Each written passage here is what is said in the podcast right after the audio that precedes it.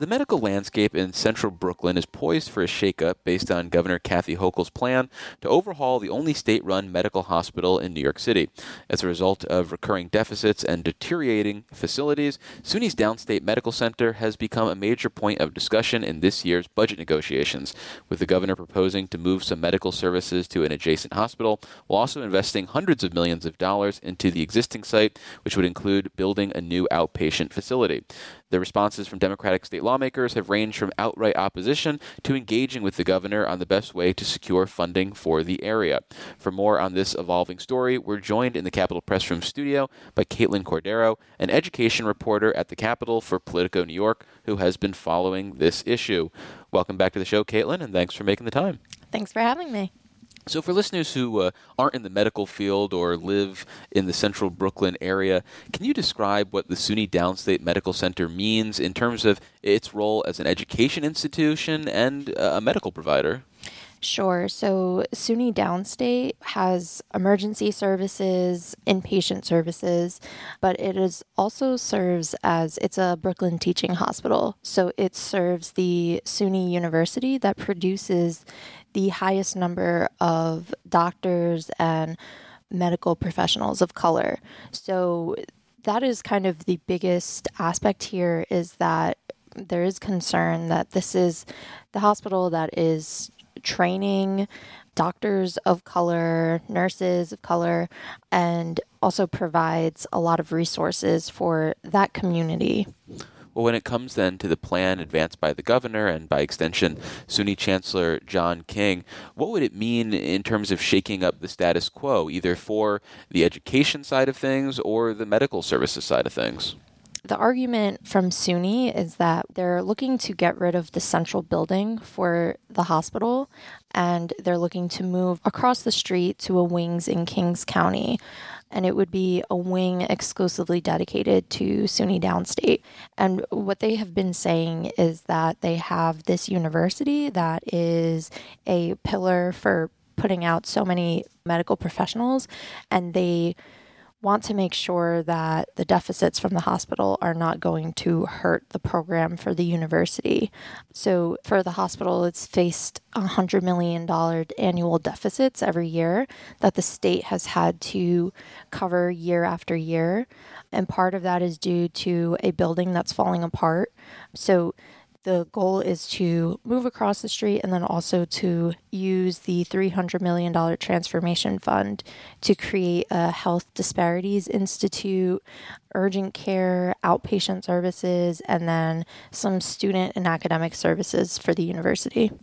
Well, you mentioned the facility and the physical infrastructure situation there. We spoke with SUNY Chancellor John King back in January, and he framed that part of the conversation as a dire one, arguing that the building in the hospital system is at risk of catastrophic failure. Uh, is the picture he paints an accurate one in terms of the physical disrepair, or is there pushback in terms of the situation and what is possible on that site? Yeah, there is pushback you have the Union United University Professions, which has been saying that the hospital is not as in dire need as they're saying, and that that they should be able to find a plan that does not result in layoffs. UUP stands to lose 20% of its members that are working out of downstate, so they are up in arms. And then there's also discussions over the capacity that the hospital has, whether the amount of beds that SUNY says that it has is true. There's so many different angles and so many different opinions on it. You know, you have SUNY saying that the building is in dire need. You have UUP saying that it's not as in dire need, but something needs to be done. So there's lots of different opinions out there on it. And in terms of the capacity at the facility right now, the state maintains that the hospital is equipped for about 340 beds, but only 150 beds are used on average, according to some reporting I've read in Politico New York. When we think about the landscape then of medical services available, broadly speaking, to the central Brooklyn community, what's the argument against closing this facility and shipping some of its services over uh, across the street to uh, another hospital? Is there an argument being made that they need all these services and beds to stay online? Yeah, there, there's a lot of arguments that there's certain services that are missing in the community. So the number of beds is definitely something that's being disputed, whether there is that amount of beds or not, whether the numbers that SUNY are putting out are correct, UUP's numbers are correct. There's lots of discrepancies over what the actual capacity is. And then in terms of the services, you know, we had lawmakers come here talking about maternal care for the community and how there is a high mortality rate for um, women of color when giving birth, and that's a major concern. And they would like to see uh, kind of downstate lead the lead the front on that. So there are certain services from downstate that are key to the community that they are f- pushing back because they want to make sure that they're protected because right now the SUNY plan does not outline exactly what is going to be in the next iteration of downstate.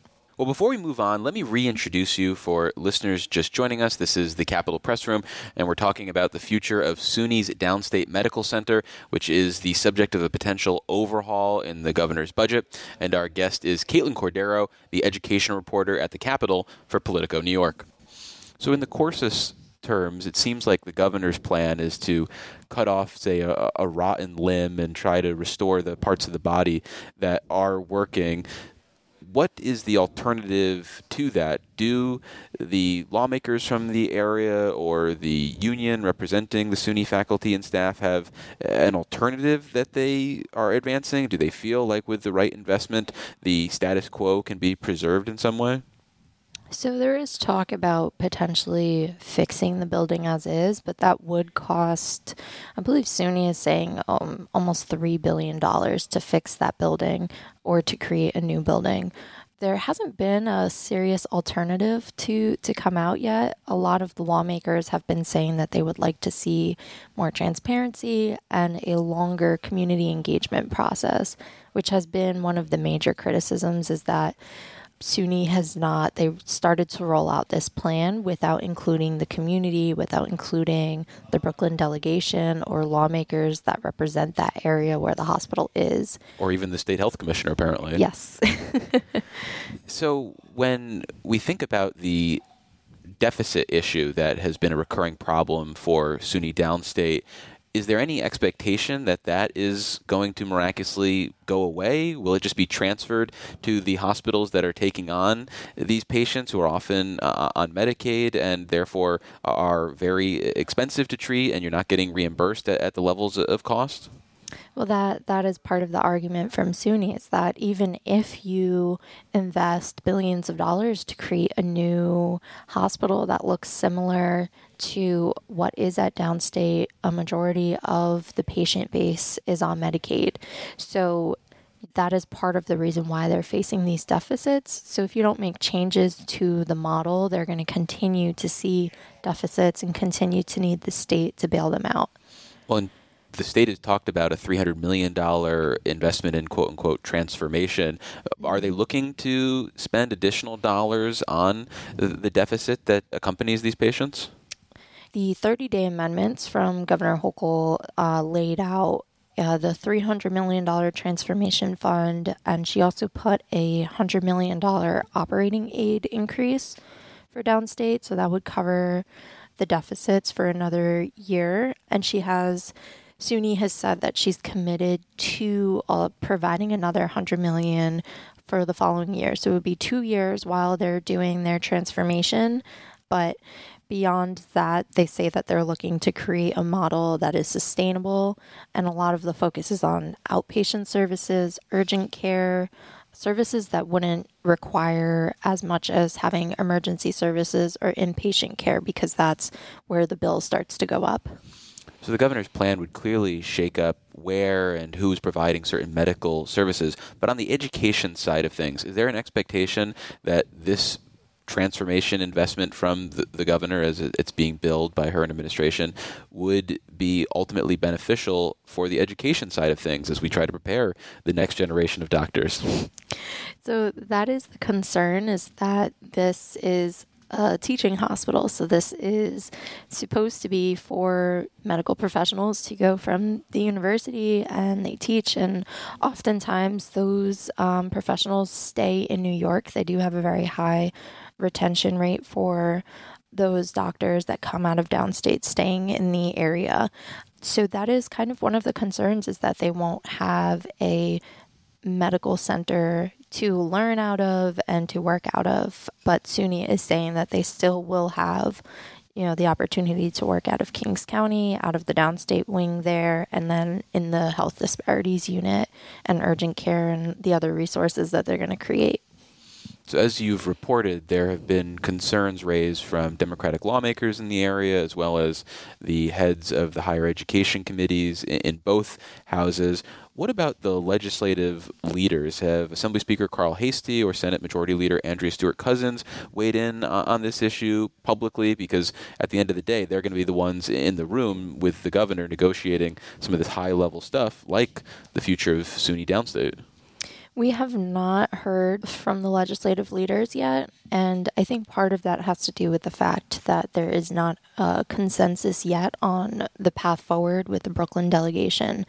Um, so I know that I've spoke with Assembly Member Pat Fahey and then also Senator Stavisky, who are chairs of the higher education committees, and they both said that they're looking at the Brooklyn delegation to kind of pave the way for them and give them guidance on what they would like to see in their community, but there is still a bit of um, you know, there's still kind of a disconnect with what the Brooklyn delegation wants as a as a unit. They haven't reached a consensus yet. Yeah, you've reported that someone like State Senator Zellnor Myrie is out front and outspoken against the SUNY plan, while other lawmakers like State Senator Kevin Parker and Assemblymember Brian Cunningham seem to be more accepting of the fact that this plan is going to be adopted in one way, shape, or form, and it's a question of making sure that it's adopted in the best possible way. Is that a fair description of the two sort of camps? Yes, I think the the biggest concern is that the governor is willing to allocate this money to the hospital and they want to make sure that they don't lose that money in the budget process if they push back. So that's $300 million if they push it down the line or kick it down the road, they're nervous that down the road they might not have that type of commitment to downstate. Um, but all of them have said that they would like to see the community have a bigger part of the process. Well, finally, if the governor is successful in getting some version of her plan into the final budget, what is the timeline for moving forward uh, on this transformation effort? Yeah, so the timeline is um, it, it's over the course of the next two years is what they're looking at because SUNY is saying that the building is in dire need um, and any sort of they've experienced flooding they have hvac issues so they say they need to move on it as quickly as possible which is the reason why they've rolled out this plan so quickly well, we've been speaking with Katelyn Cordero. She is an education reporter at the Capitol for Politico New York. Katelyn, thanks for visiting the studio. Thanks for having me.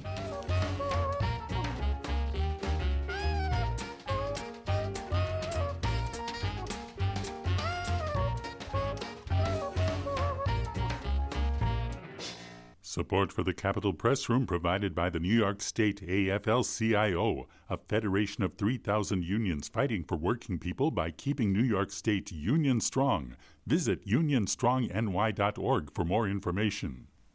Join us again for Capitol Press Room, a production of WCNY Connected, Syracuse.